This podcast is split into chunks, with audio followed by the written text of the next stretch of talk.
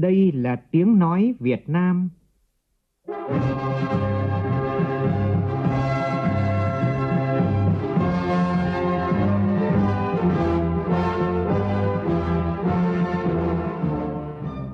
là tiếng nói Việt Nam, phát thanh từ Hà Nội, thủ đô nước Cộng hòa xã hội chủ nghĩa Việt Nam.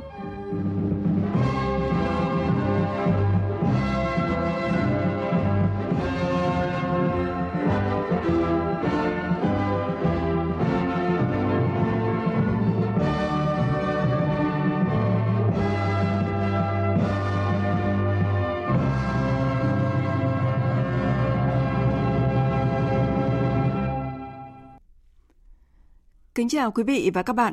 Mời quý vị và các bạn nghe chương trình Thời sự trưa của Đài Tiếng Nói Việt Nam. Chương trình có những nội dung chính sau đây.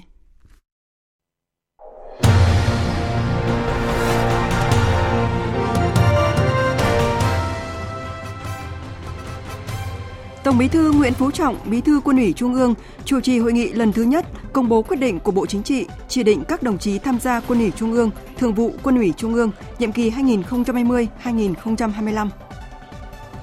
800.000 trong tổng số 1 triệu liều vaccine do Nhật Bản hỗ trợ đã được vận chuyển đến thành phố Hồ Chí Minh để phục vụ công tác chống dịch tại đây. Trong khi đó, Bộ Y tế cũng đàm phán với Cuba về hợp tác sản xuất vaccine COVID-19. Bắt đầu từ hôm nay, Bắc Bộ bước vào đợt nắng nóng mới, gay gắt, nhiệt độ có nơi trên 40 độ C. Trong phần tin quốc tế, cuộc gặp trực tiếp đầu tiên giữa Tổng thống Mỹ Joe Biden với Tổng thống Nga Putin tại Geneva, Thụy Sĩ diễn ra trong không khí tích cực, xây dựng và không thù địch. Liên minh châu Âu cảnh báo quan hệ của khối này với Nga sẽ tiếp tục xấu đi.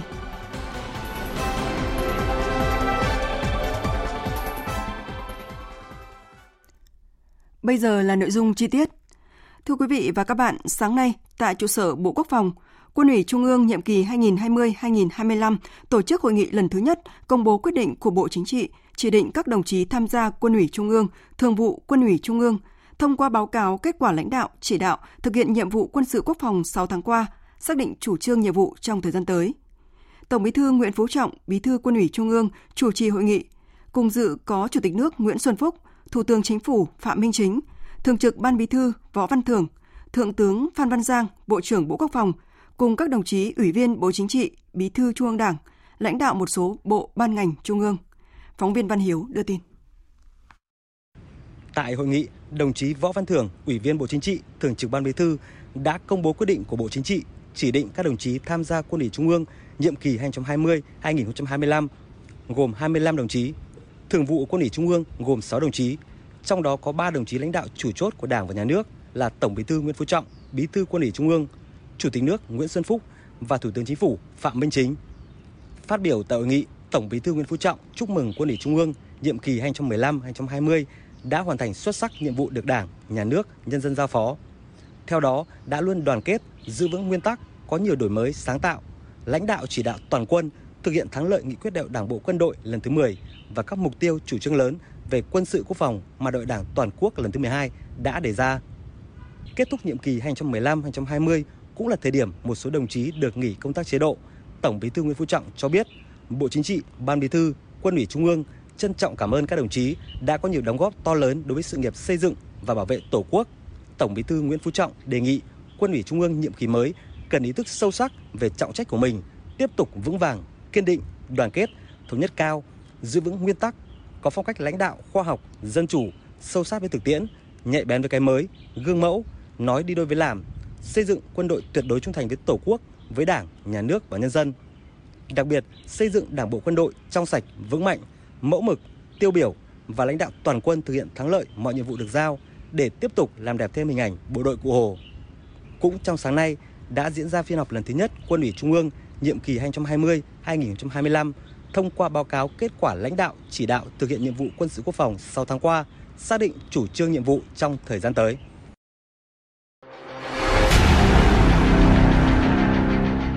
Đẩy lùi Covid-19, bảo vệ mình là bảo vệ cộng đồng.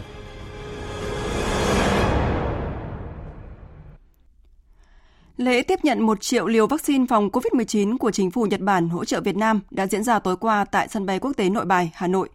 Bộ trưởng Bộ Y tế Nguyễn Thanh Long thay mặt chính phủ Việt Nam tiếp nhận lô vaccine này. Cùng dự buổi lễ có Thứ trưởng Bộ Ngoại giao Nguyễn Minh Vũ, Ngài Yamada Takio, Đại sứ Nhật Bản tại Việt Nam. Phát biểu tại lễ tiếp nhận, Bộ trưởng Nguyễn Thanh Long cho biết, món quà quý giá này thể hiện mối quan tâm tốt đẹp của chính phủ và nhân dân Nhật Bản với chính phủ và nhân dân Việt Nam, đặc biệt trong bối cảnh dịch bệnh phức tạp và khan hiếm nguồn cung vaccine trên toàn thế giới. Việt Nam cam kết sử dụng lô vaccine này hiệu quả và nhanh nhất. Về phía Nhật Bản, phát biểu tại buổi lễ, ngài Yamada Takio, đại sứ Nhật Bản tại Việt Nam nhấn mạnh, đây là minh chứng cho tình hữu nghị sâu sắc giữa hai nước Việt Nam và Nhật Bản.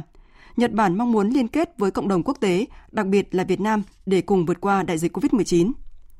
Và ngay trong sáng nay, 800.000 trong tổng số 1 triệu liều vaccine này đã được vận chuyển vào thành phố Hồ Chí Minh và nhanh chóng được đưa về lưu trữ tại các kho chứa của Viện Pasteur thành phố Hồ Chí Minh để phục vụ nhu cầu phòng chống dịch tại đây. Chúng tôi kết nối trực tiếp với phóng viên Kim Dung thường trú tại thành phố Hồ Chí Minh về việc tổ chức tiêm chủng số lượng vaccine này. Xin mời chị Kim Dung ạ. Vâng ạ, à, thưa quý vị, Ờ, theo yêu cầu của Bộ Y tế thì ờ, ngành y tế thành phố Hồ Chí Minh là phải à, triển khai tiêm chủng vaccine theo đúng ờ, tinh thần của chiến dịch tiêm chủng là trong thời gian từ 5 đến 7 ngày. Thì Sở Y tế thành phố Hồ Chí Minh cho biết rằng là ngành y tế thành phố đã xây dựng các cái kế hoạch à, triển khai tiêm chủng với nhiều cái kịch bản khác nhau và đối với kế hoạch tiêm chủng số lượng vaccine nói trên vừa được phân bổ tới uh, thành phố Hồ Chí Minh trong đợt uh, thứ tư này thì à, thành phố dự kiến sẽ tiêm cho các cái đối tượng như là người cung cấp dịch vụ thiết yếu, giáo viên, người làm việc tại các cái cơ quan đơn vị hành chính, người trên 65 tuổi à, và các công nhân à, tại các cái khu công nghiệp, khu chế xuất với số lượng khoảng 1 triệu người. Thì thành phố Hồ Chí Minh dự kiến sẽ tổ chức khoảng 1.000 điểm tiêm chủng trong cộng đồng bao gồm các điểm tiêm chủng tại trung tâm y tế, trạm y tế cùng với những cái điểm tiêm chủng lưu động. Mỗi điểm có thể thực hiện à, cho 200 người mỗi ngày. Thì với tổng công suất đạt sẽ là mức 200.000 người mỗi ngày. Và chiến lược tiêm chủng sẽ có sự tham gia của tất cả các cái bệnh viện đa khoa thành phố, ờ, các bệnh viện quận huyện, rồi thêm cả những cái bệnh viện tư nhân, trung tâm y tế, trạm y tế để đáp ứng được cái quy mô cũng như là tiến độ đề ra và việc tiêm chủng này thì đảm bảo được cái an toàn quy định về phòng dịch cũng như là sẵn sàng xử, xử lý các cái bất lợi sau tiêm. Và thưa quý vị thì hiện nay thành phố Hồ Chí Minh đang triển khai tiêm chủng vaccine ờ, COVID-19 đợt 3 và tính từ 13 tháng 6 à, ngày 3 tháng 6 đến nay thì à, thành phố đã tiêm cho khoảng hơn 12.000 người, trong đó số người tiêm mũi 1 là khoảng 10 11.200 ờ, người, gồm những người làm việc tại các cái cơ sở y tế và cũng như là ngoài cơ sở y tế hơn hơn 700 người làm việc tại các khu cách ly và cộng tác viên hỗ trợ trong các khu cách ly. Thực hiện tiêm mũi 2 cho khoảng gần à, 880 người bao gồm những người làm việc à, trong cơ sở y tế cũng như là à, thành viên của ban chỉ đạo phòng chống COVID-19 các cấp ạ. Vâng, xin được cảm ơn phóng viên Kim Dung với những thông tin vừa rồi. Và trong nỗ lực tiếp cận các nguồn vaccine, thì chiều tối qua, Bộ trưởng Bộ Y tế Nguyễn Thanh Long đã có cuộc trao đổi trực tuyến với Bộ trưởng Bộ Y tế Cuba về việc chuyển giao công nghệ vaccine Abdala do Cuba sản xuất và có thể sẽ đăng ống vaccine này tại Việt Nam. Phía Cuba cho biết vaccine Abdala đã trải qua 3 giai đoạn thử nghiệm lâm sàng, cho thấy có khả năng ngăn chặn các loại biến thể của virus SARS-CoV-2. Tuy nhiên, vaccine này chưa được thử nghiệm ở trên người ở bất kỳ quốc gia nào. Theo Bộ trưởng Bộ Y tế Cuba, năng lực sản xuất vaccine Abdala có thể lên tới khoảng 100 triệu liều một năm, nhưng Cuba chỉ sử dụng khoảng 30 triệu liều cho thị trường trong nước. Do vậy, phía Cuba sẵn sàng hợp tác với Việt Nam để chuyển giao công nghệ sản xuất vaccine này. Bộ trưởng Bộ Y tế Nguyễn Thanh Long ủng hộ hợp tác này và giao cho Viện Vaccine và Sinh phẩm Nha Trang là đơn vị đầu mối trong tiếp nhận chuyển giao công nghệ và sản xuất vaccine Abdala. Thông tin đáng chú ý là lần đầu tiên Việt Nam đã tiếp nhận và điều trị khẩn cấp thành công cho nhân viên Liên Hợp Quốc bị mắc COVID-19. Thông tin cụ thể như sau. Theo đề nghị của Liên Hợp Quốc, vừa qua Việt Nam đã tiếp nhận và điều trị khẩn cấp một bệnh nhân là nhân viên của Liên Hợp Quốc nhiễm COVID-19 đang công tác tại một nước trong khu vực và trong tình trạng bệnh chuyển biến nặng. Bệnh nhân được đưa đến Việt Nam bằng máy bay riêng do nhóm công tác sơ tán y tế khẩn cấp của Liên Hợp Quốc thực hiện. Sau quá trình điều trị tích cực theo quy trình cách ly chặt chẽ, Nhờ năng lực chuyên môn và sự tận tình của các y bác sĩ Việt Nam, bệnh nhân đã bình phục, được xuất viện và rời Việt Nam ngày 15 tháng 6 vừa qua để trở lại tiếp tục công tác. Đây là lần đầu tiên nước ta tiếp nhận và điều trị một bệnh nhân là nhân viên Liên Hợp Quốc theo cơ chế Medivac, đánh dấu bước phát triển mới trong quan hệ hợp tác toàn diện giữa Việt Nam và Liên Hợp Quốc. Về diễn biến dịch bệnh, Phóng viên Duy Phương thường trú tại thành phố Hồ Chí Minh cho biết, sáng nay, Ủy ban dân thành phố Biên Hòa tỉnh Đồng Nai đã ra quyết định hỏa tốc cách ly khu vực siêu thị Bixi Đồng Nai tại khu phố 1, phường Long Bình Tân do có liên quan đến bệnh nhân mắc COVID-19. Khu vực siêu thị Bixi Đồng Nai được khoanh vùng cách ly 21 ngày, bắt đầu từ 5 giờ sáng nay. Thành phố Biên Hòa lập 5 chốt hoạt động suốt ngày đêm tại khu vực các cổng ra vào siêu thị. Các chốt này có nhiệm vụ kiểm soát việc di chuyển, lập danh sách theo dõi, cập nhật tình hình dịch tễ, kiểm tra thân nhiệt và tất cả các biện pháp phòng chống dịch, không để lây lan trong cộng đồng. Đồng thời lực lượng tại chốt sẽ xử lý, đề xuất xử lý các trường hợp không chấp hành quy định của pháp luật. Tại Hà Tĩnh và Nghệ An, sáng nay tỉnh Nghệ An ghi nhận thêm một ca dương tính, còn Hà Tĩnh ghi nhận thêm 3 trường hợp dương tính với SARS-CoV-2. Lực lượng chức năng đã tăng cường trong đêm truy vết và lấy mẫu xét nghiệm. Tin của phóng viên Sĩ Đức. Ca mắc COVID-19 mới ghi nhận tại tỉnh Nghệ An là huyện Diễn Châu. Ủy ban nhân dân huyện Diễn Châu đã tiến hành truy vết và xác định được hơn 6.000 F1, trong đó có nhiều trường hợp tiếp xúc gần. Ông Dương Đình Chỉnh, Phó trưởng ban chỉ đạo phòng chống COVID-19 của tỉnh, Giám đốc Sở Y tế tỉnh Nghệ An cho biết, với số lượng F1 và F2 nhiều, đêm qua Nghệ An đã huy động hơn 130 cán bộ nhân viên y tế tham gia lấy mẫu xuyên đêm. Lịch trình di chuyển của nó rất dày đặc, rất nhiều F1. Thì cái việc mà cần làm thì bắt tay vào ngay cái việc là truy vết những cái trường hợp F1 quan trọng. Và trong đêm hôm qua thì đã truy vết, đã tập trung toàn bộ, phong tỏa những cái địa điểm mà cần ngày cả cần phải phong tỏa là cũng đã phong tỏa, xử lý phong tỏa hoàn toàn ờ, tiêu trừ khử độc ở những cái địa điểm như là cơ quan làm việc và những cái nơi mà người, nơi sống của ờ, bệnh nhân chẳng hạn. Rồi một số cái địa điểm công cộng ngày càng ở khu phố, phường phố là cũng đã làm xong cái việc đấy còn tại Hà Tĩnh thì sáng nay 17 tháng 6, Trung tâm Kiểm soát Bệnh tật tỉnh Hà Tĩnh xác nhận có thêm 3 trường hợp dương tính với SARS-CoV-2 ở huyện Nghi Xuân, Thạch Hà và thành phố Hà Tĩnh. Hiện Trung tâm Kiểm soát Bệnh tật tỉnh Hà Tĩnh và các ngành chức năng đang tiến hành điều tra truy vết các trường hợp liên quan. Như vậy, từ ngày 4 tháng 6 đến sáng ngày 17 tháng 6 thì Hà Tĩnh đã có 72 trường hợp dương tính với SARS-CoV-2. Để kiểm soát dịch bệnh thì toàn bộ thành phố Vinh và huyện Diễn Châu của tỉnh Nghệ An đã thực hiện giãn cách xã hội theo chỉ thị số 15 của Thủ tướng Chính phủ từ 0 giờ sáng nay. Trong khi đó thì từ 0 giờ sáng nay, tỉnh Vĩnh Phúc cho phép các cơ sở kinh doanh, dịch vụ hoạt động trở lại nhưng phải đảm bảo các điều kiện phòng chống dịch. Trong 11 ngày qua, toàn tỉnh Vĩnh Phúc không ghi nhận ca mắc COVID-19 mới. Thủ tướng Chính phủ vừa có quyết định tặng bằng khen cho 10 tập thể, 4 cá nhân có thành tích xuất sắc góp phần ngăn chặn, kiểm soát và đẩy lùi dịch bệnh COVID-19 trên địa bàn tỉnh Bắc Giang. Và Chủ tịch Ủy ban dân tỉnh Bắc Giang ông Lê Ánh Dương cũng vừa đưa ra thông điệp thể hiện quyết tâm khống chế dịch COVID-19 trong 6 ngày tới và sẽ đưa toàn tỉnh trở lại trạng thái bình thường mới bắt đầu từ tháng 7. Theo Chủ tịch Ủy ban nhân dân tỉnh Bắc Giang Lê Ánh Dương, sau hơn một tháng chống dịch COVID-19, tỉnh đã đạt được bước tiến rất quan trọng – khoanh được dịch từ khu công nghiệp, từ cộng đồng dân cư vào trong các khu cách ly tập trung. Tỉnh đang tập trung đợt tổng tiến công để từ nay đến ngày 21 tháng 6 cơ bản khống chế được dịch và hết tháng 6 toàn tỉnh sẽ trở lại trạng thái bình thường mới. Tuy nhiên, từ nay đến ngày 21 tháng 6, dự báo vẫn sẽ có ca F1 chuyển thành F0 trong các khu cách ly tập trung do tỉnh đang tăng tốc xét nghiệm hàng ngày đối với người cách ly. Thời sự VOV, nhanh, tin cậy, hấp dẫn. Hôm nay, Ủy viên Trung ương Đảng, Tổng Giám đốc Đài Tiếng Nói Việt Nam Đỗ Tiến Sĩ có cuộc gặp trực tuyến với Tổng Thư ký Hiệp hội Phát thanh Truyền hình Châu Á-Thái Bình Dương ABU Javad Motagi. Tổng Thư ký Motagi gửi lời chúc mừng tới Tổng Giám đốc Đài Tiếng Nói Việt Nam Đỗ Tiến Sĩ trên cương vị mới. Tin của phóng viên Anh Tuấn.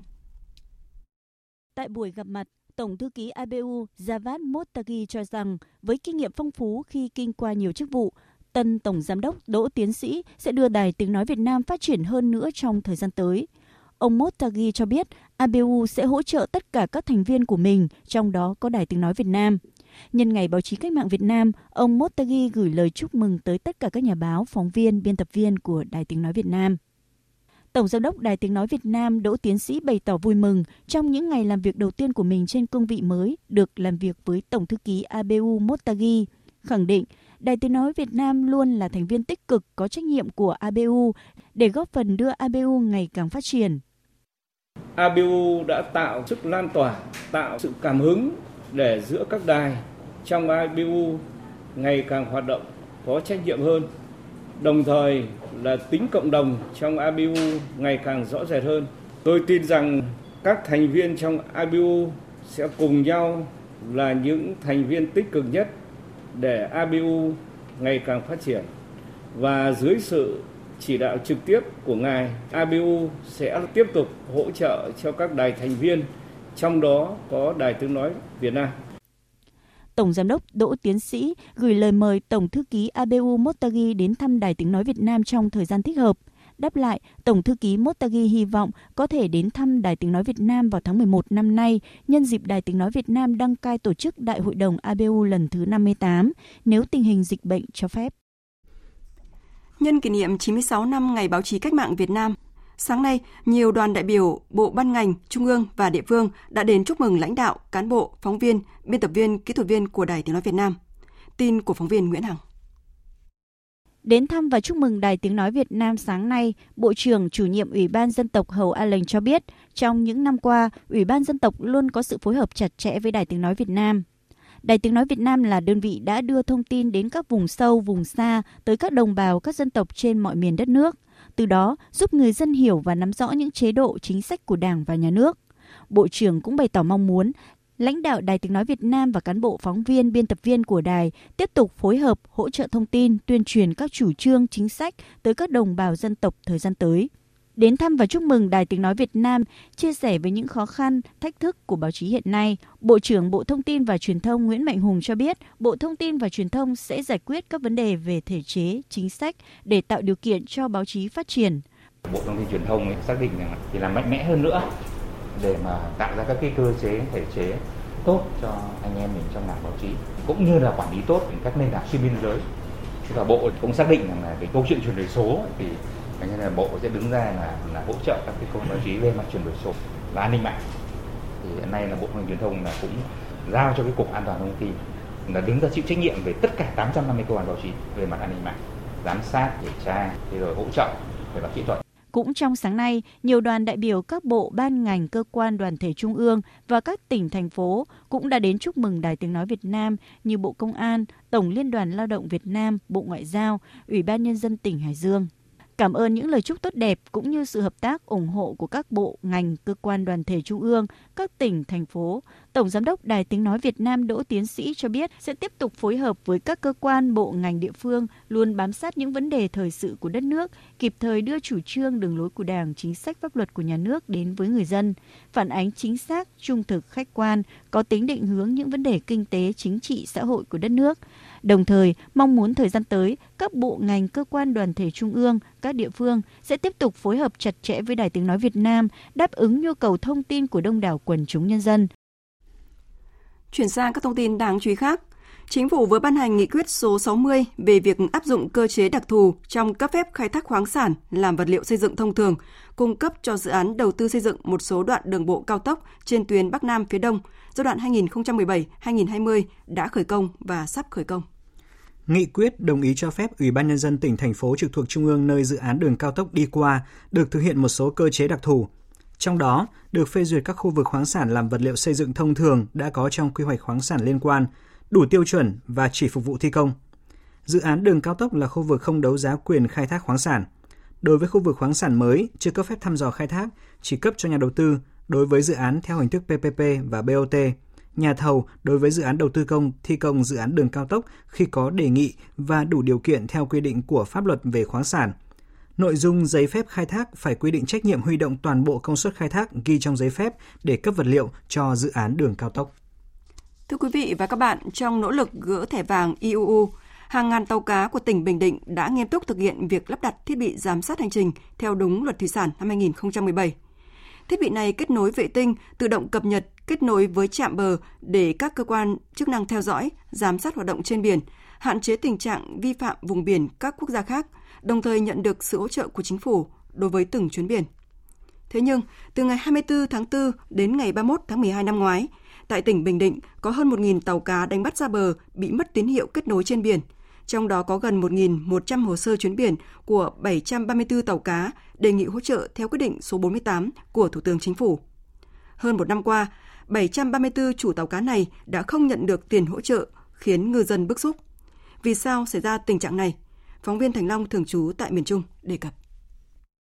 Ông Nguyễn Văn Mạo, Chủ tàu cá BD 91038 ở phường Trần Phú, thành phố Quy Nhơn, tỉnh Bình Định vẫn chưa hết lo lắng khi hơn một năm qua, bảy chuyến biển tàu cá của ông chưa được cơ quan chức năng xác nhận qua tin nhắn, đồng nghĩa với chủ tàu không nhận được tiền hỗ trợ theo quyết định 48 của Thủ tướng Chính phủ về một số chính sách khuyến khích hỗ trợ khai thác, nuôi trồng thủy sản và dịch vụ khai thác hải sản trên các vùng biển xa cái giám sát hành trình đó đi biển liền bật liên tục mà nó gián đoạn ra vệ tinh nó bắt không được hay sao mà mình về chi cục là thiếu tin. Từ chỗ đó chi cục chỉ rút tin là thiếu tin nó gián đoạn là rất là lâu năm sáu tháng. Rất là tin là nó gây khó khăn cho bà con nó chậm trễ. Rồi về chi cục biết xét bao lâu biết mà cái tiền bạc thì nó rất là chậm. Trước những bức xúc của ngư dân Ủy ban nhân dân tỉnh Bình Định chỉ đạo Sở Nông nghiệp và Phát triển nông thôn phối hợp với các cơ quan liên quan rà soát từng trường hợp, đồng thời căn cứ vào tin nhắn của thiết bị trên tàu cá để xác nhận chuyến biển và làm căn cứ xem xét hỗ trợ theo quy định.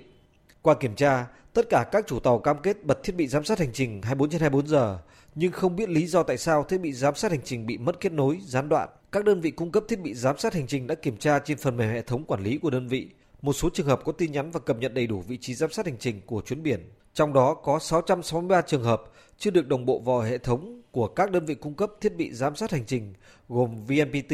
Viettel và Viettel. Ông Nguyễn Công Bình, Phó Chi cục trưởng Chi cục Thủy sản tỉnh Bình Định cho biết, qua làm việc đã xác định được một số nguyên nhân như máy giám sát hành trình của nhà cung cấp hay bị nhiễu tín hiệu khiến gián đoạn tin nhắn về chậm bờ. Khoảng 4-5% thì tín hiệu nó có chỗ các nhà mạng. Tuy nhiên nó chưa đồng bộ được về cho cái hệ thống quản lý tàu cá chung của tổng cục sáng cho nên ở đây chúng tôi chưa nhận được. Thì vấn đề này chúng tôi đã có báo cáo cho tổng cục báo cáo với các đơn vị mà đơn vị trung tâm thông tin thủy sản là đơn vị được quản lý hệ thống giám sát tàu cá quốc gia cùng với các nhà mạng để mà phối hợp để đồng bộ lại dữ liệu. Ông Trần Văn Phúc Giám đốc Sở Nông nghiệp và Phát triển nông thôn tỉnh Bình Định cho biết, ngày 14 tháng 6 vừa qua, Tổng cục Thủy sản, Bộ Nông nghiệp và Phát triển nông thôn đã có văn bản xác định lỗi không phải do chủ tàu cá nên vẫn xem xét hỗ trợ cho bà con ngư dân. Theo Tổng cục Thủy sản thì đây là một cái lỗi mà xảy ra do trong quá trình mà triển khai bước đầu của thiết bị giám sát hành trình. Cho nên Tổng cục cũng đã đề nghị Sở Tham mưu ban tỉnh là sẽ hỗ trợ cho tất cả các cái tàu thuyền do cái lỗi thiết bị gây ra. Trong năm 2021 thì qua đà soát khắc phục các cái máy mà mất kết nối hoặc là kết nối mà không đảm bảo thì đã hạn chế rất lớn, đảm bảo cho cái việc thực hiện chính sách của người dân. Hội Nhà báo Việt Nam vừa có công văn gửi Cục An ninh mạng và Phòng chống tội phạm Bộ Công an và Cục An toàn thông tin Bộ Thông tin và Truyền thông đề nghị điều tra, xử lý hành vi tấn công các nền tảng kỹ thuật của Đài Tiếng nói Việt Nam. Công văn nêu rõ, vừa qua, nhiều cơ quan báo chí như VOV, VTV, Vietnamnet đã tích cực vào cuộc tỏ rõ thái độ đấu tranh kiên quyết với các hành vi phản văn hóa tiêu cực trên mạng xã hội, đã có bài phê phán quyết liệt hành vi thiếu chuẩn mực trên mạng xã hội, nhận được sự ủng hộ của dư luận xã hội – Tuy nhiên, đã xuất hiện hiện tượng các đối tượng không rõ danh tính có phản ứng tiêu cực, thậm chí có dấu hiệu vi phạm pháp luật nghiêm trọng khi tấn công làm mất uy tín của các cơ quan báo chí.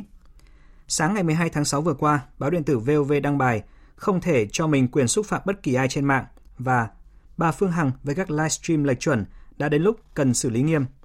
Đến trưa cùng ngày, toàn bộ các nền tảng mạng xã hội của báo điện tử VOV trên Google, Facebook bị spam, đe dọa, thoá mạ, kêu gọi tẩy chay. Các đối tượng đã sử dụng nhiều tài khoản khác nhau để đánh giá trên Google Maps nhằm làm giảm uy tín của Đài Tiếng Nói Việt Nam. Sau đó, các fanpage khác của VOV1, VOV2, kênh truyền hình VOV cũng liên tiếp nhận được hàng trăm bình luận tương tự. Các phóng viên thực hiện loạt bài này cũng bị hàng loạt nick lạ gửi tin nhắn chửi bới, xúc phạm, đe dọa. Không dừng lại ở đó, nhóm đối tượng còn dò tìm số điện thoại, mạng xã hội của người thân các phóng viên để khủng bố dưới dạng tin nhắn.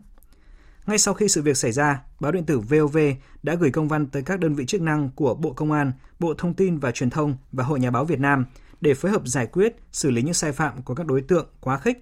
khi cố tình tấn công các nền tảng kỹ thuật của một cơ quan truyền thông quốc gia. Hội Nhà báo Việt Nam cho rằng hành vi tấn công mạng báo điện tử VOV là vi phạm nghiêm trọng pháp luật. Đặc biệt, vụ việc này diễn ra ở thời điểm người làm báo cả nước kỷ niệm 96 năm Ngày báo chí cách mạng Việt Nam – với chức năng bảo vệ quyền hành nghề hợp pháp của nhà báo và hội viên, Hội Nhà báo Việt Nam kiên quyết phản đối những hành vi vi phạm pháp luật vừa nêu và đề nghị Cục An ninh mạng và Phòng chống tội phạm Bộ Công an, Cục An toàn thông tin, Bộ Thông tin và Truyền thông nhanh chóng vào cuộc điều tra xử lý nghiêm các đối tượng đã có hành vi vi phạm pháp luật, xúc phạm uy tín, danh dự của cơ quan báo chí và người làm báo. Liên quan vấn đề này, ông Nguyễn Đức Tuân, quyền giám đốc Trung tâm ứng cứu khẩn cấp không gian mạng quốc gia, Cục An toàn thông tin, Bộ Thông tin và Truyền thông cho biết, tại Việt Nam đã từng có một số cuộc tấn công chủ đích từ chối dịch vụ nhắm vào các trang web của các cơ quan báo chí, thậm chí là nhắm vào các cơ quan trọng yếu của Đảng, Nhà nước và Chính phủ. Và vì vậy, việc các cơ quan chức năng vào cuộc điều tra, xử lý là hết sức cần thiết. Phóng viên Tạ Lan có cuộc trao đổi với ông Nguyễn Đức Tuân. Mời quý vị và các bạn cùng nghe. Vâng, À, trước tiên thì xin được cảm ơn ông đã dành thời gian trả lời phỏng vấn của phóng viên Đài tiếng nói Việt Nam. À, thưa ông ạ, theo nhận định của ông thì hiện nay tình hình tấn công mạng vào các hệ thống thông tin quan trọng như các cơ quan của Đảng, của nhà nước, của chính phủ à, hay như các cơ quan báo chí quan trọng của chính phủ thì diễn ra như thế nào ạ? À, thời gian vừa qua thì các cơ quan tổ chức nhà nước cũng đã chú trọng và tăng cường đầu tư về công tác đảm bảo lòng tin. Thì cái việc này thì cũng đã góp phần là nâng cao được năng lực đảm bảo lòng tin. Qua đó thì cũng hạn chế được à, nhiều cái cuộc tấn công vào các hệ thống thông tin quan trọng của cơ quan đảng nhà nước. Đấy, tuy nhiên là thực tế cho thấy thì các hành vi tấn công thì nó ngày càng phức tạp và khó lường. Cho nên là cũng ý thức của chúng ta phải luôn luôn là uh, trạng thái tinh thần là sẵn sàng phòng bị cũng như là có những giải pháp xử lý ứng cứu khi mà sự cố nó xảy ra. Vậy thì ờ, uh, vnsert thì đã ghi nhận sự việc tấn công này như thế nào? Và sau khi nắm bắt được tình hình thì vnsert đã triển khai cái hoạt động ứng cứu như thế nào đối với sự cố của VOV? Tấn công từ chối dịch vụ thì cơ bản là một trong những hình thức tấn công mục nguy hiểm và nó sẽ khiến cho các hệ thống bị ngưng trệ. Thì mức độ nguy hiểm nó tùy vào cái quy mô của cuộc tấn công. Thì thực tế thì vừa qua thì khi mà nhìn vào tấn công VOV thì thấy rằng là nó đã khiến cho hệ thống của VOV thì bị ảnh hưởng. À, thực ra thì cơ quan cục an toàn tin thì với vai trò cơ quan điều phối thì đã vào cuộc từ trước khi có cái văn bản VOV sang chúng tôi đã phối hợp với VOV để cùng xác minh nguyên nhân cũng như phân tích tình huống, đồng thời là cũng phối hợp những cái đơn vị có liên quan để phân tích, để điều tra cái ờ, sự cố đấy. Và hiện nay thì cơ bản là vẫn đang trong quá trình phân tích, điều tra. Tuy nhiên là cũng đã có những cái nhận định ban đầu để làm rõ hơn cho cái hành vi cũng như cái mức độ tấn công của cái sự cố này. Vâng, ờ, với các cuộc tấn công mạng có chủ đích thì thưa ông hiện nay chúng ta đã và đang có những cái chế tài để xử lý như thế nào ạ? À, thực tế thì tất cả các cuộc tấn công vào website và hệ thống thông tin ấy, thì đều là vi phạm luật an toàn tin mạng như luật an ninh mạng và sẽ bị xử lý tùy theo cái mức độ nghiêm trọng thiệt hại xảy ra. Thì thực tế thì hiện nay thì chúng ta đã có là pháp luật, cái nghề của luật hình sự cũng đã quy định về à, các hành vi vi phạm và có thể xử lý hình sự đối với những cái hành vi tấn công mạng mà gây ra những hậu quả nghiêm trọng. Và chúng tôi hiện nay cũng đang phối hợp với cả bên BOV cũng như đơn vị liên quan để xác minh điều tra. Thì nếu có thấy có dấu hiệu mà vi phạm, dấu hiệu tội phạm thì chúng tôi sẽ phối hợp chuyển sang cơ quan điều tra để xử lý với vai trò chức năng của mình thì VnSearch đã và đang có những cái hoạt động như thế nào để có thể hỗ trợ các cơ quan quan trọng của Đảng, của chính phủ, các cơ quan báo chí như VOV trong việc ngăn ngừa, khắc phục cũng như xử lý các vụ tấn công mạng để có thể nhằm đảm bảo an toàn thông tin? À, VnSearch thì cục an toàn tin là đơn vị của cục an toàn tin thì với vai trò là cơ quan điều phối quốc gia về cứu sự cố theo quy định của uh, quyết định 05 của thủ tướng chính phủ ấy, thì chúng tôi hiện nay vẫn đang hàng ngày tiếp nhận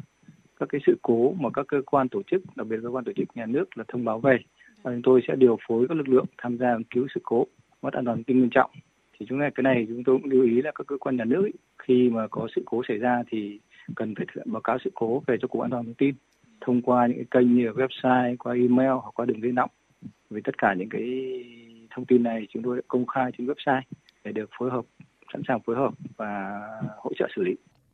Vâng, như ông nói ở phần đầu thì hiện nay tình hình tấn công mạng nhằm vào các hệ thống thông tin quan trọng của Đảng, của chính phủ, các cơ quan báo chí thì uh, vẫn diễn ra. Vậy thì ông có những khuyến cáo gì đối với các đơn vị trong việc ừ, đảm bảo an toàn thông tin? thì không chỉ là những cái à, cơ quan đảng nhà nước đâu mà tất cả những cái hệ thống thông tin mà khi mà đã xuất hiện trên internet ấy, thì chúng ta phải nhận thức rõ ràng là khi tham gia vào vào cái không gian mạng thì cái nguy cơ lộ lọt thông tin rồi nguy cơ bị tấn công nó luôn luôn thường trực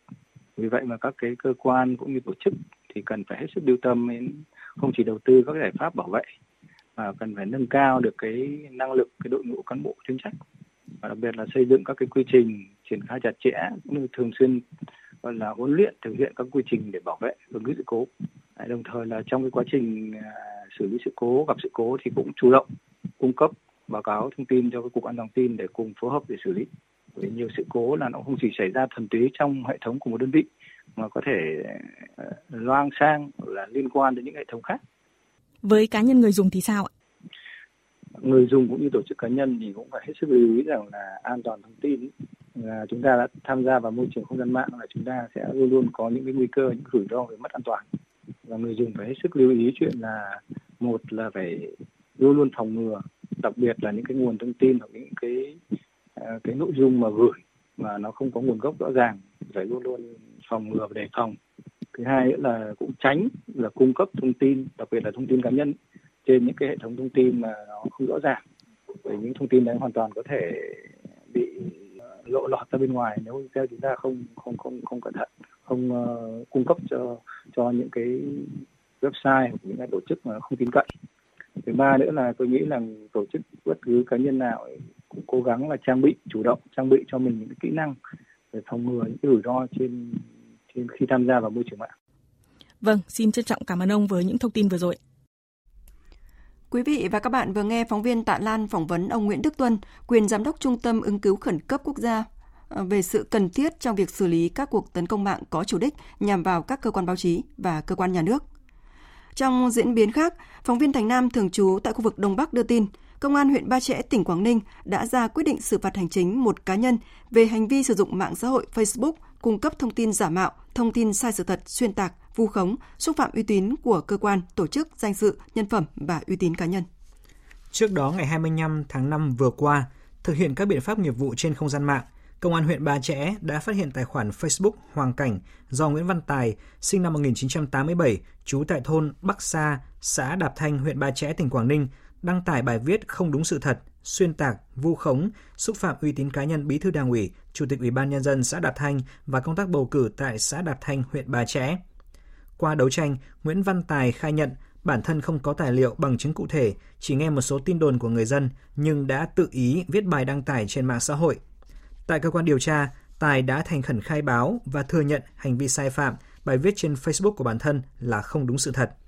Công an huyện Ba Chẽ đã ra quyết định xử phạt hành chính Nguyễn Văn Tài 5 triệu đồng về hành vi cung cấp thông tin giả mạo, thông tin sai sự thật, xuyên tạc, vu khống, xúc phạm uy tín danh dự, nhân phẩm cá nhân. Cộng tác Uyên, cộng tác viên Nhạ Uyên đưa tin, khoảng 23 giờ 30 phút đêm qua trên đường Trường Trinh nối dài thuộc phường 7, thành phố Tuy Hòa, tỉnh Phú Yên đã xảy ra một vụ tai nạn giao thông nghiêm trọng làm 3 người tử vong. Nguyên nhân của vụ tai nạn nghiêm trọng này đang được các cơ quan chức năng tiếp tục điều tra. Bắt đầu từ hôm nay đến ngày 21 tháng 6, miền Bắc và miền Trung bước vào đợt nắng nóng gay gắt và đặc biệt gay gắt, có nơi nhiệt độ lên đến hơn 40 độ C. Từ sáng sớm thì nắng đã trói trang và kéo dài tới chiều tối. Tin của phóng viên Quang Huy. Theo dự báo, đợt nắng nóng này có khả năng kéo dài đến hết ngày 21 tháng 6. Ở Trung Bộ có khả năng kéo dài hơn. Do ảnh hưởng của nắng nóng và nắng nóng gai gắt kết hợp với độ ẩm trong không khí giảm thấp và gió Tây Nam gây hiệu ứng phơn thổi mạnh nên có nhiều nguy cơ xảy ra cháy nổ và hỏa hoạn ở khu vực dân cư do nhu cầu sử dụng điện tăng cao và nguy cơ cao cháy rừng ở các tỉnh Trung Bộ. Ngoài ra, nắng nóng còn có thể gây tình trạng mất nước, kiệt sức, đột quỵ do sốc nhiệt đối với cơ thể con người khi tiếp xúc lâu với nền nhiệt độ cao. Ông Nguyễn Tiến Toàn, Phòng Dự báo Thời tiết, Trung tâm Dự báo Khí tượng Thủy văn Quốc gia khuyến cáo. Cái nhu cầu nắng nóng thì cái sử dụng điện năng rồi cái phòng chống cháy nổ. Đặc biệt là về sức khỏe người thì nếu mà ở lâu trong nóng thì nó sẽ có thể hiện tượng xảy ra cái hiện tượng đột quỵ thì cũng mong là mọi người có phương án chuẩn bị phòng cho là hợp lý, nhất là về sức khỏe, những người già yếu và con nít. Thông thường thì kết thúc các đợt nóng nóng thì thời tiết sẽ thay đổi. Theo như thống kê chúng tôi thì đa phần là nó sẽ xảy ra cái hiện tượng là có hiện tượng là mưa rông vào buổi chiều hoặc là cái thời tiết nó thay đổi hẳn. Thì trong cái hiện tượng này thì nó sẽ rất hay xảy ra cái dạng là xét và lốc xoáy thì cũng đề nghị mọi người là chú ý phòng tránh cái hiện tượng thời tiết nguy hiểm này Quý vị và các bạn đang nghe chương trình Thời sự trưa của Đài Tiếng Nói Việt Nam. Trước khi chuyển sang phần tin quốc tế, chúng tôi cập nhật thông tin về COVID-19 tại Việt Nam. Từ 6 giờ đến 12 giờ hôm nay, cả nước ghi nhận 212 ca mắc mới, trong đó Bắc Giang 178 ca, Thành phố Hồ Chí Minh 30 ca, tỉnh Tiền Giang 2 ca, Hà Tĩnh và Nghệ An mỗi địa phương 1 ca.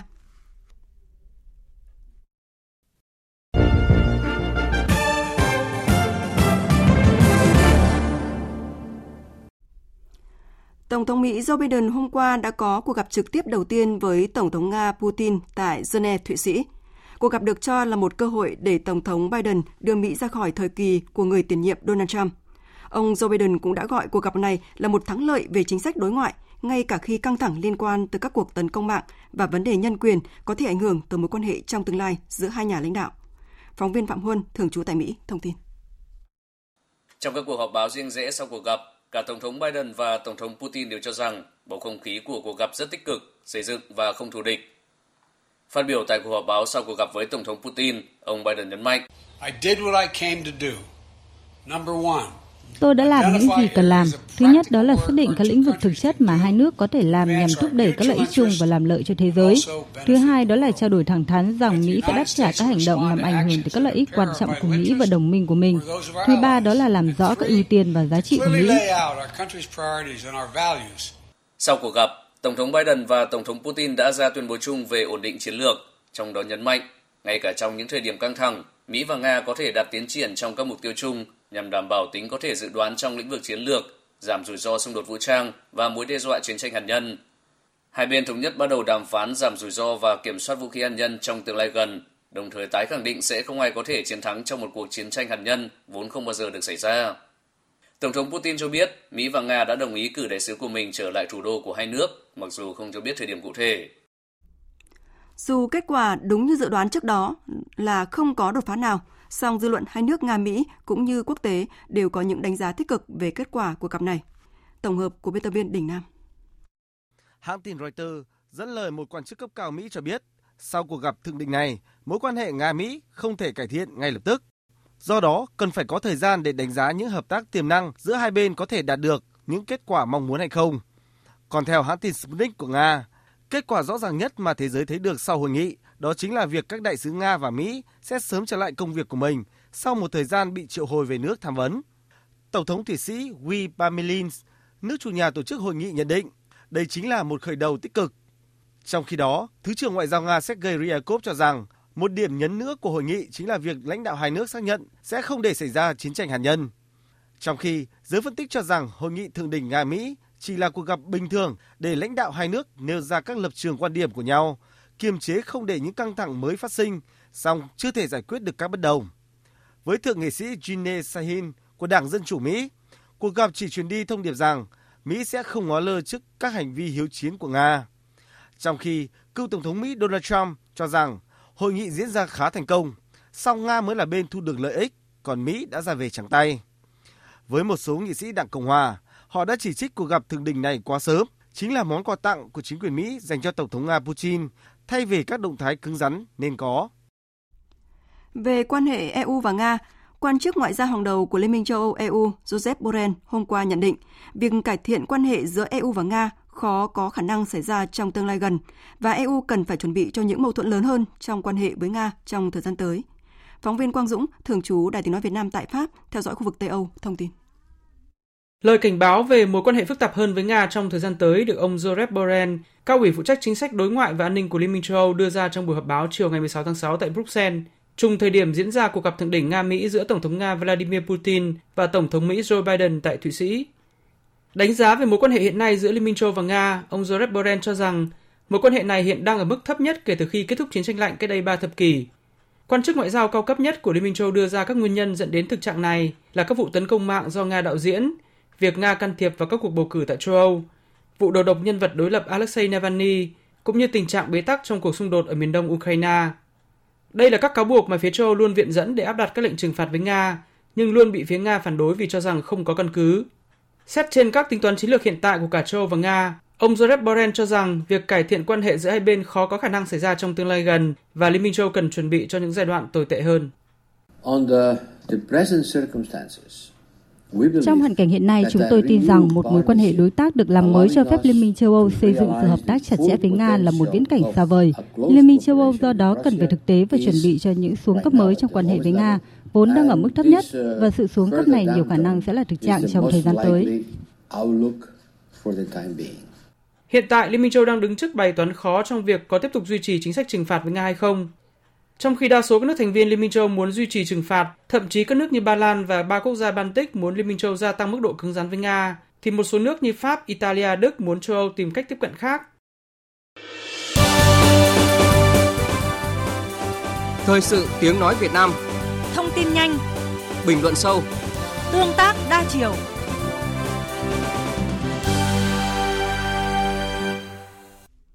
Thưa quý vị và các bạn, Báo cáo chỉ số công khai ngân sách các bộ và cơ quan trung ương năm 2020, gọi tắt là MOBI 2020, vừa được công bố. Đây là năm thứ ba liên tiếp chỉ số này được thực hiện. Chỉ số là một trong những công cụ hỗ trợ để giúp công khai, minh bạch hóa trong hoạt động của các cơ quan, đơn vị để phòng ngừa tham nhũng, thực hiện chủ trương của Đảng ta và các quy định của pháp luật về phòng chống tham nhũng, lãng phí. Theo công bố thì chỉ số Mobi của năm 2020 này không có cải thiện so với năm trước đó.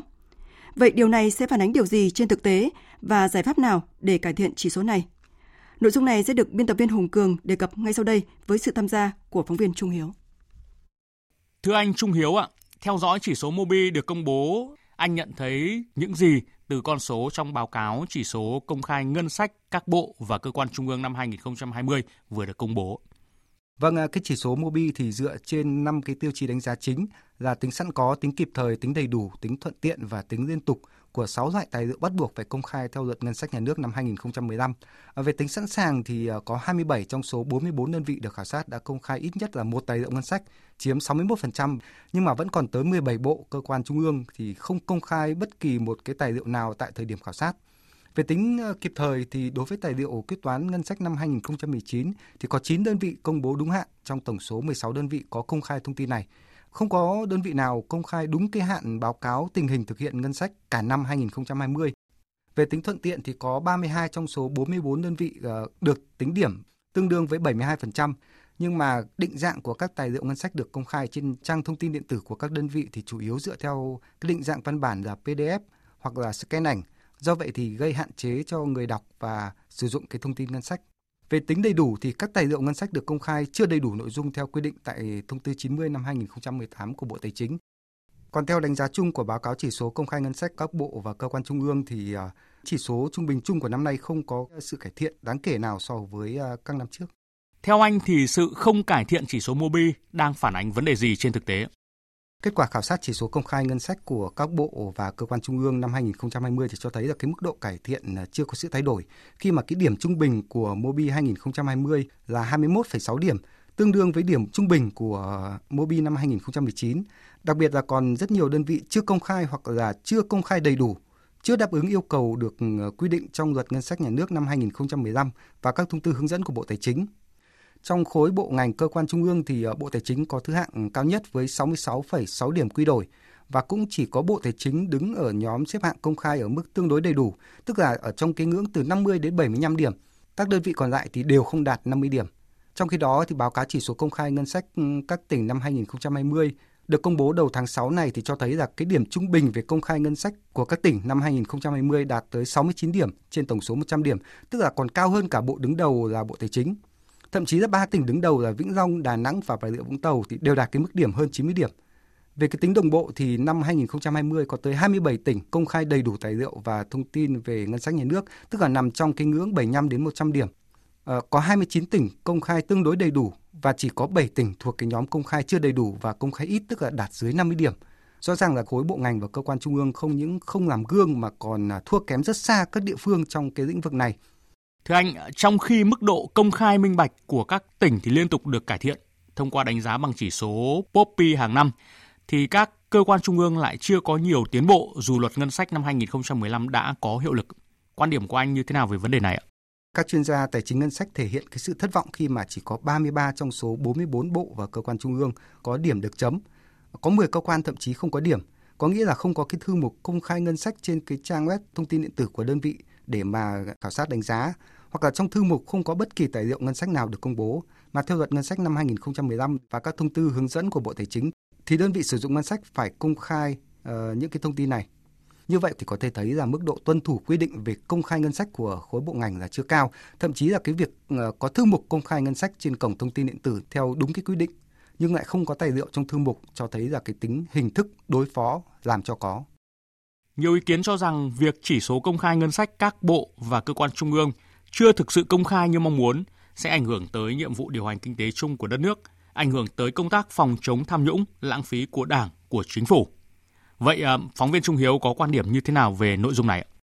Trước hết thì phải nhìn nhận rằng cái việc công khai ngân sách bộ ngành và địa phương sẽ làm tăng cái niềm tin của người dân đối với việc sử dụng đồng thuế đóng góp của nhân dân à, thông qua cái tài liệu ngân sách được công bố ở bộ ngành và địa phương thì người dân sẽ nắm được cái thông tin cơ bản và có thể nghiên cứu đóng góp tiếng nói thông qua hội đồng nhân dân khi mà quyết định cái dự toán ngân sách của địa phương. Hoặc là thông qua quyết toán ngân sách để mà tăng cái tính giám sát cộng đồng về hiệu lực hiệu quả sử dụng đồng vốn ngân sách. À, công khai ngân sách thì cũng là thực hiện theo chuẩn mực chung của quốc tế. Từ đó mà tăng được cái niềm tin của các đối tác phát triển đối với cái sự điều hành kinh tế hiệu quả của nhà nước góp phần nâng cao vai trò vị thế của Việt Nam trên trường quốc tế. Thực tế thì có những cái bộ ngành sử dụng ngân sách rất là lớn như là Bộ Giao thông Vận tải với hàng chục nghìn tỷ đồng, lớn hơn rất nhiều lần với các bộ ngành và địa phương khác, nhưng lại hầu như không công bố tài liệu ngân sách ra công chúng là không đáp ứng được cái quy định và không phù hợp với cái yêu cầu phát triển và cái nhu cầu giám sát của xã hội đối với cái việc sử dụng ngân sách. Tất nhiên thì các bộ ngành thì đều có báo cáo ngân sách với Quốc hội, nhưng ngân sách là tiền thuế của người dân nên cũng cần tăng cái trách nhiệm giải trình về việc sử dụng ngân sách cho từng người dân thông qua cái việc công khai ngân sách rộng rãi theo quy định của pháp luật. Đã qua 3 năm thực hiện cái khảo sát chỉ số công khai ngân sách bộ và cơ quan trung ương, nhưng hầu như không có cái sự thay đổi đáng kể nào và đến giờ thì vẫn không có bộ nào công khai ở mức đầy đủ. Xin cảm ơn phóng viên Trung Hiếu.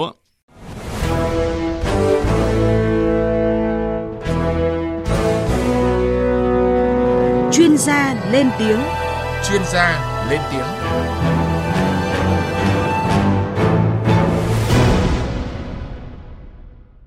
Theo các chuyên gia, cần thiết tăng cường vai trò giám sát của Quốc hội đối với tình hình thực hiện công khai ngân sách trung ương và chính phủ cần thúc đẩy các bộ, cơ quan trung ương thực hiện công khai ngân sách theo quy định của pháp luật và ban hành chế tài xử lý các đơn vị không thực hiện công khai ngân sách nhà nước. Xin được kết thúc chương trình bằng nhận định của tiến sĩ Nguyễn Đức Thành, giám đốc Trung tâm Nghiên cứu Kinh tế và Chiến lược Việt Nam. Trong khi cái chỉ số POBI phản ánh cái sự minh bạch ở cấp tỉnh được cải thiện theo thời gian từ khi mà luật ngân sách 2015 có hiệu lực và các tỉnh rất là hợp tác và rất là cầu thị, nỗ lực để phát triển, thì các cơ quan nhận ngân sách ở cấp trung ương ấy không đạt được cái điều này. Có hai cơ quan trung ương mà ở cái vị trí cũng rất là phù hợp để công khai minh bạch và tuân thủ luật ngân sách, tức là bộ tài chính và bộ tư pháp, thì là đứng đầu ở trong các cơ quan này. Nhưng bản thân các cơ quan này thì điểm cũng chưa phải là cao. Còn lại các cơ quan khác thì điểm rất thấp. Cái đây là một điều mà chúng tôi cảm thấy là rất là lạ so với các tỉnh.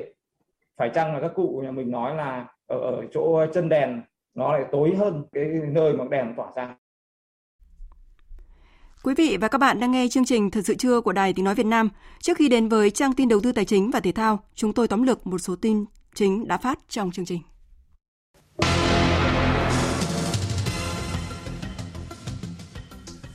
Phát biểu tại hội nghị lần thứ nhất của Quân ủy Trung ương nhiệm kỳ 2020-2025, công bố quyết định của Bộ Chính trị chỉ định các đồng chí tham gia Quân ủy Trung ương, Thường vụ Quân ủy Trung ương. Tổng Bí thư Nguyễn Phú Trọng, Bí thư Quân ủy Trung ương đề nghị Quân ủy Trung ương nhiệm kỳ mới cần tiếp tục đoàn kết, thống nhất cao, gương mẫu, nói đi đôi với làm, xây dựng quân đội tuyệt đối trung thành với Tổ quốc, với Đảng, Nhà nước và nhân dân. Đặc biệt xây dựng Đảng bộ quân đội trong sạch, vững mạnh, mẫu mực tiêu biểu và lãnh đạo toàn quân thực hiện thắng lợi mọi nhiệm vụ được giao. 800.000 trong tổng số 1 triệu liều vaccine do Nhật Bản hỗ trợ đã được vận chuyển đến thành phố Hồ Chí Minh để phục vụ công tác chống dịch tại đây.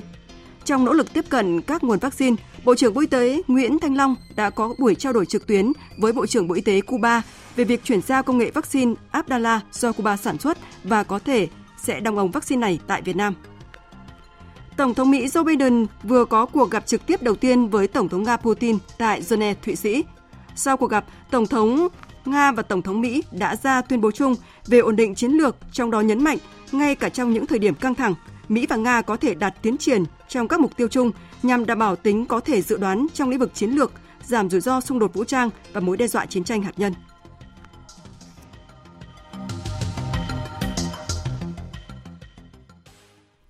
Tiếp tục chương trình là trang tin đầu tư tài chính và chuyên mục thể thao. Trang tin đầu tư tài chính. Thưa quý vị và các bạn, ở thị trường thành phố Hồ Chí Minh, lúc hơn 11 giờ trưa nay, vàng miếng SJC được công ty vàng bạc đá quý Sài Gòn niêm yết ở mức mua vào 56 triệu 350 000 đồng một lượng và bán ra 56 triệu 950 000 đồng một lượng, không thay đổi so với sáng qua. Ở thị trường Hà Nội, vàng dòng Thăng Long được công ty Bảo Tín Minh Châu niêm yết giá ở trạng thái tăng, mua vào ở mức 52 triệu 60 000 đồng một lượng và bán ra 52 triệu 660 000 đồng một lượng. Trên thị trường tiền tệ, tỷ giá trung tâm được Ngân hàng Nhà nước công bố áp dụng cho hôm nay là 23.114 đồng đổi một đô la Mỹ, tăng 5 đồng so với hôm qua. Đây là phiên tăng thứ ba liên tiếp trong khi giá đô la Mỹ tại các ngân hàng thương mại tiếp tục xu hướng đi ngang. Lúc hơn 11 giờ trưa nay, ngân hàng Vietcombank và BIDV giữ mức niêm yết mua vào là 22.850 đồng và bán ra là 23.050 đồng một đô la.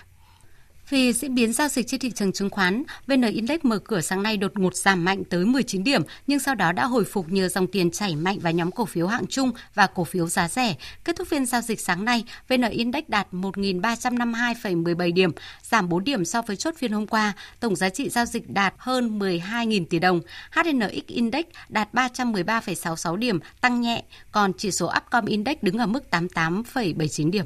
Thưa quý vị và các bạn, tháng 4 năm nay, Quỹ hưu trí bổ sung tự nguyện đầu tiên tại Việt Nam đã chính thức ra mắt thị trường tài chính nước ta. Đây không chỉ là sản phẩm hữu ích cho tương lai của người tham gia, mà còn góp phần cải thiện trụ cột tài chính đang thiếu hụt cho hệ thống an sinh xã hội của Việt Nam. Các nước trên thế giới đã sớm nhận ra khoảng hụt của người già và định hình nên hệ thống hưu trí gồm 3 loại hình phổ biến. Một là hệ thống hưu trí dưới dạng phân bổ do nhà nước lấy thu để bù chi, hai là hệ thống hưu trí tích lũy tự nguyện và thứ ba là hệ thống hưu trí kiểu hỗn hợp. Ở Việt Nam mới có hệ thống hưu trí của nhà nước, trong khi đến năm 2035, giải dân số vàng với khoảng 35% dân số đang ở độ tuổi lao động hiện nay sẽ bước vào tuổi già. Ông Nguyễn Hoàng Dương, Phó vụ trưởng vụ Tài chính Ngân hàng, Bộ Tài chính nhìn nhận. Trong bối cảnh cơ cấu dân số Việt Nam sắp bước sang giai đoạn già hóa thì đối tượng hưởng chế độ hưu trí sẽ ngày càng tăng cao hơn so với đối tượng đóng góp vào bảo hiểm xã hội. Thì chúng ta cần phải có các cái giải pháp để mà khuyến khích phát triển các cái chương trình hưu trí tự nguyện để góp phần giảm bớt gánh nặng chi trả của bảo hiểm xã hội, đồng thời bổ sung thu nhập cho người lao động khi đến tuổi về hưu. Bên cạnh các chương trình hưu trí bắt buộc thì sự hình thành và phát triển các cái chương trình hưu trí tự nguyện là một giải pháp có tính chiến lược dài hạn đối với hệ thống an sinh xã hội nói riêng và phát triển kinh tế nói chung Việc triển khai chương trình hưu trí tự nguyện cũng sẽ tạo ra nguồn vốn dài hạn. Thông qua thị trường thì nguồn vốn này sẽ được đầu tư trở lại nền kinh tế để góp phần tăng trưởng và phát triển kinh tế xã hội. Theo đánh giá chung, mức chi trả của Bảo hiểm xã hội Việt Nam ước trung bình khoảng 5 triệu đồng một người một tháng, chỉ đáp ứng được nhu cầu sống cơ bản cho người được nhận. Do đó, việc thị trường tài chính Việt Nam có thêm sản phẩm hưu trí tự nguyện tạo cho người lao động cơ hội để tiết kiệm ổn định khi đến tuổi về hưu. Doanh nghiệp cũng có thể dùng sản phẩm này để làm chính sách thu hút nhân tài của mình. Ông Nguyễn Sơn, Chủ tịch Hội đồng Quản trị Trung tâm Lưu ký Chứng khoán Việt Nam kỳ vọng sẽ có nhiều quỹ đầu tư tham gia cung cấp sản phẩm hưu trí trong thời gian tới. Có thể là một người có thể tham gia vào nhiều chương trình, nhiều cái quỹ khác nhau, nhiều công ty quản lý quỹ khác nhau. Và chúng tôi đã xây dựng trên một cái nền tảng để chúng ta có thể truy cập cái dữ liệu đấy, chúng ta kiểm soát được các cái giao dịch, các cái ờ, chuyển đổi về các cái chứng chỉ quỹ của mình. Đấy là một cái sự minh bạch và công khai cùng với ờ, ngân hàng giám sát cho tất cả các hoạt động của các bên tham gia từ công ty quản lý quỹ, từ VSD và cái người sử dụng lao động và người lao động để chúng ta tham gia cái dịch vụ quỹ này. Nhật ký Euro 2020 Nhật ký Euro 2020